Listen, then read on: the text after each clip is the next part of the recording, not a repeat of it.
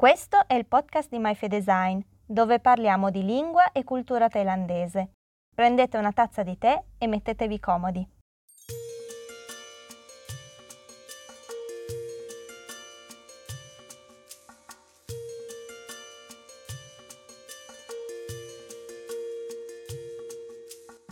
Ben ritrovati in questa nuova puntata del podcast di Maifeu Design. Io sono Fede e oggi partiamo da un simpatico modo di dire thailandese che ci dà l'occasione di parlare un po' della concezione che i thailandesi hanno del concetto di mangiare. La frase in questione è Ruang kin ruang yai. Ruang kin ruang yai. Ma prima di dirvi qual è la traduzione, vorrei vedere con voi i quattro termini presenti in questo modo di dire. Ruang è un termine particolare che in realtà non sempre si può tradurre bene in italiano. Letteralmente significa oggetto, ma non nel senso fisico, bensì da intendersi come oggetto di una mail, con il significato quindi di argomento. Kin corrisponde al nostro verbo mangiare, mentre yai è un aggettivo e significa grande. Ma torniamo un attimo alla nostra prima parola. Se accompagna un sostantivo, potremmo dire che ruang indica l'idea astratta di quel termine. Ruang kin sarebbe quindi l'idea del mangiare, non l'azione stessa del mangiare. Ma cosa succede quando il termine ruang accompagna un aggettivo come in ruang yai? Come dicevo, yai significa grande. Ruang yai si potrebbe tradurre come una cosa grande o un qualcosa di grande. Potremmo quindi dire che ruang dà un significato generico all'aggettivo in questione. Ma quindi, come si può tradurre la frase ruang kin ruang yai? Letteralmente dovrebbe essere mangiare è una cosa grande, che però in italiano non ha molto senso. Personalmente io lo tradurrei più come il mangiare è una questione importante, sostituendo quindi il termine grande con importante e il generico cosa con questione, non nel senso di domanda ma nell'accezione di argomento. Piccolo appunto, in questa frase noi mettiamo il verbo per dare un senso a queste quattro parole, però in thailandese, come vedete, non c'è alcun verbo. Ma oggi non voglio parlare troppo di grammatica, quindi andiamo avanti con l'argomento. Ruang kin ruang yai. Ed in effetti il mangiare è davvero un qualcosa di molto importante nella cultura thailandese. Tanto che sono pochi i momenti in cui i thailandesi si riuniscono tutti insieme a tavola, perché qui vale la regola del se ho fame, mangio. Nello scorso episodio vi ho raccontato di come le mie cugine, quando rincasavano da scuola, non salutavano. Ebbene, spesso non mangiavano neppure insieme, visto che tornavano a casa tutte ad orari differenti. Ma a casa di mia nonna non sembrava che questo comportamento fosse recepito come maleducato, perché tutti erano consapevoli che poi, dopo aver mangiato, le mie cugine erano libere di fare quello che preferivano, andare a giocare con le amiche oppure mettersi a fare i compiti, che facevano più volentieri a pancia piena che a pancia vuota. Se da una parte l'idea del non aspettare i familiari per cena può essere mal visto in Occidente, dall'altra, ai thailandesi non piace obbligare qualcuno a mangiare quando non ha voglia, anche se ammetto che personalmente sono davvero poche le volte in cui un thailandese abbia davvero rifiutato di mangiare qualcosa, anche solo per gioco, come vedremo tra poco. Non a caso, come vi ho raccontato in un vecchio post sul blog, non mi è mai capitato di sentire un thailandese chiedere «come stai?», bensì «khin khao yang?». Khin khao yang, che significa hai già mangiato? Non importa l'orario, questa domanda va bene sempre. Ricordo che una delle prime volte che mi fu fatta erano circa le quattro del pomeriggio e una mia collega mi vide e mi disse Fede, khin khao yang? Cioè, ehi Fede, hai già mangiato? Io guardai l'orologio e chiesi di rimando: ma intendi pranzo o cena? Nella mia testa, infatti, le quattro del pomeriggio erano troppo tardi per fare pranzo e troppo presto per aver già fatto cena. E visto che in Thailandia non c'è l'idea di merenda, non riuscii proprio a capire cosa intendesse con quella domanda. Con il tempo mi sono fatta l'idea per cui, probabilmente, questa domanda nasce dal concetto per cui una persona a stomaco vuoto non può stare bene, perché la sensazione di fame può rendere le persone scorbutiche e di cattivo umore, oltre che a portare a problemi fisici a lungo termine. Khin khao yang dimostra quindi l'interesse dell'altra persona nei nostri confronti, anche se ammetto che fa molto da nonnina apprensiva pronta a mettere qualcosa in tavola in caso di risposta negativa. Ma quali sono le risposte possibili a questa domanda? Per rispondere sì, sarebbe sufficiente usare una delle particelle finali, ovvero ka o krap, ma più spesso si può sentire usare la frase più cortese riabroi ka, oppure riabroi krap, che può essere tradotta come sono a posto. Per rispondere no, la risposta più corretta è yang ka, oppure yang krap, riprendendo quindi il termine yang, che compare alla fine della domanda stessa. In entrambi i casi, però, può capitare di sentirsi invitati ad andare a mangiare qualcosa insieme, magari perché l'altra persona ad essere affamata, oppure perché la nostra risposta è stata negativa e quindi l'altra persona si vuole assicurare di non vederci svenire dalla fame. Se la Thailandia vi affascina e volete saperne di più su usi e costumi thailandesi, potete trovare molti altri post interessanti sul blog maifeu design punto com e nelle altre puntate del podcast, disponibile su YouTube e sulle varie piattaforme di Spotify, Apple Podcast e Google Podcast. Se invece volete imparare il thailandese, sul canale YouTube di Maifeu Design potete trovare altre lezioni con me, Federica e Mamma Ralita. E non dimenticatevi di seguirci su Facebook, Instagram o Twitter per rimanere sempre aggiornati sulla pubblicazione di nuovi contenuti. Come ho già accennato prima, in Thailandia non c'è l'idea di merenda e gli orari dei pasti sono leggermente differenti rispetto all'Italia. Si possono infatti trovare già posti dove consumare la colazione a partire dalle sei del mattino, a volte anche un po' prima, pensati per rispondere alle necessità di chi si sveglia presto per il Tak Bat, un rito che rientra tra i modi per fare Tambun, ovvero buone azioni, come abbiamo approfondito nella puntata sei del podcast. Tak Bat prevede di offrire cibo ai monaci durante la questua mattutina. Per approfondire trovate un post dettagliato sul blog.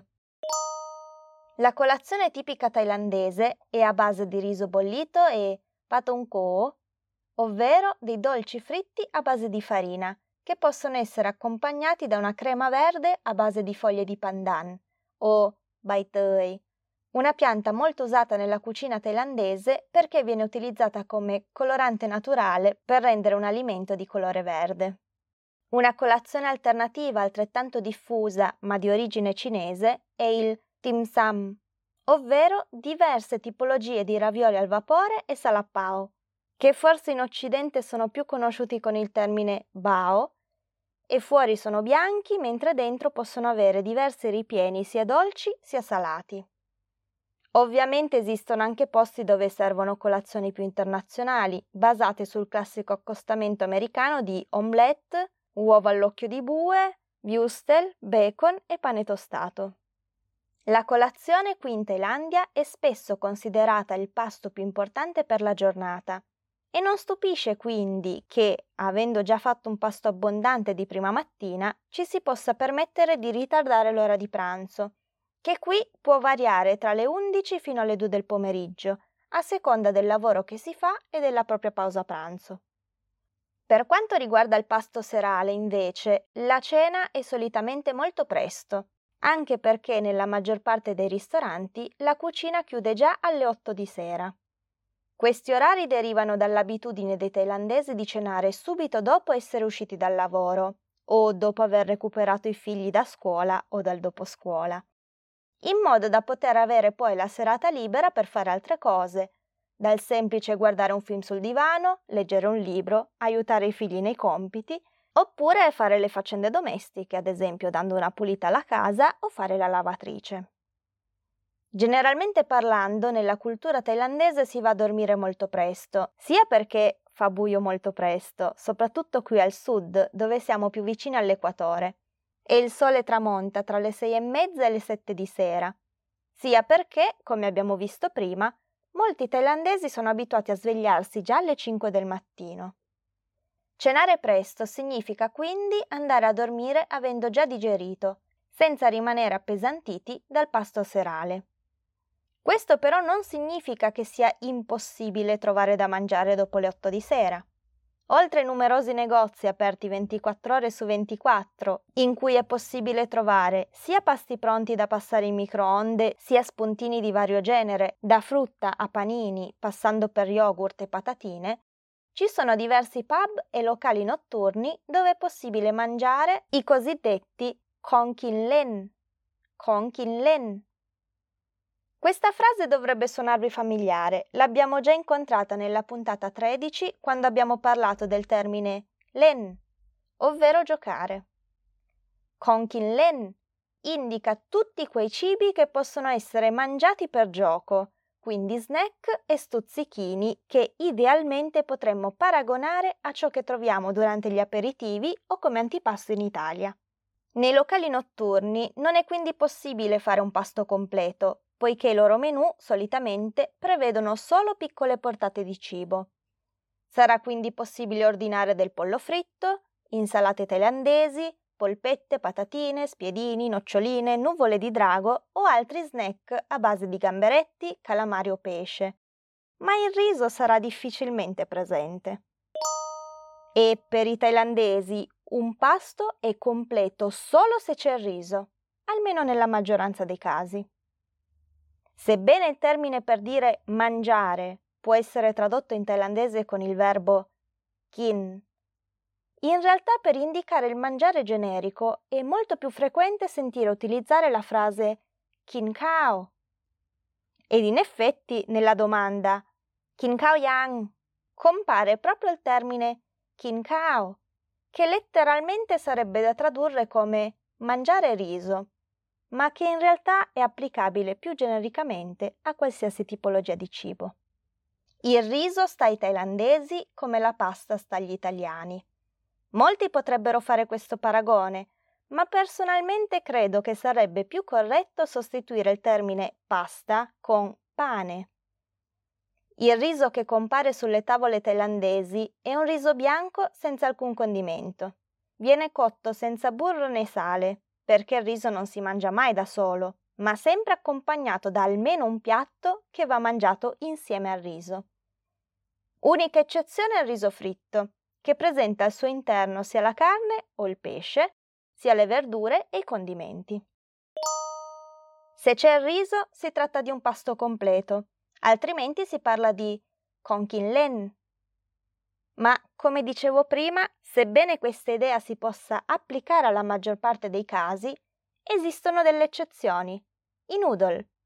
I piatti a base di noodle, infatti, spesso non prevedono di essere mangiati insieme al riso, ma valgono comunque come pasto completo.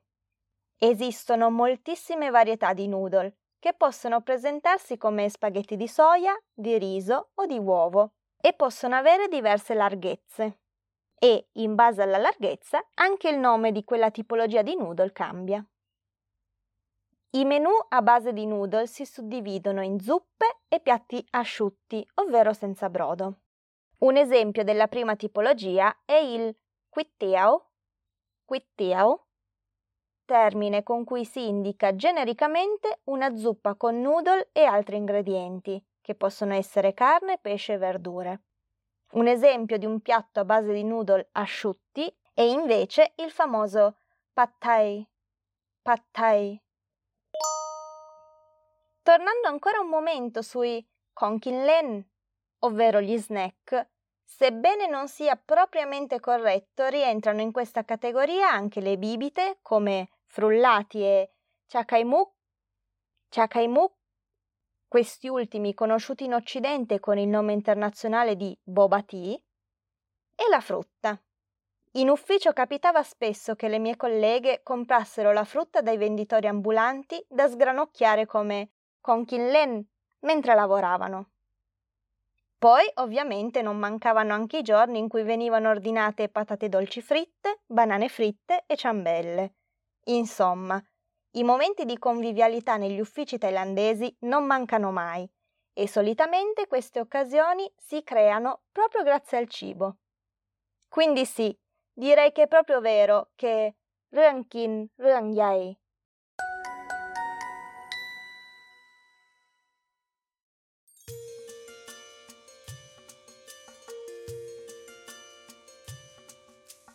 Ed eccoci alla fine di questo episodio dedicato al concetto di mangiare.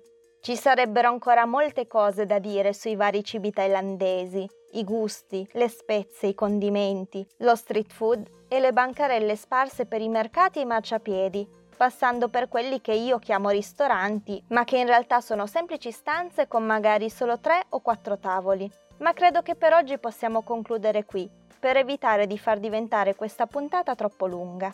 Vi ricordo comunque che alcuni di questi argomenti li trovate approfonditi sul blog, dove potrete scoprire vari piatti thailandesi e luoghi dove poter mangiare, con tanto di foto per avere un'idea anche visiva di cosa e dove mangiare in Thailandia.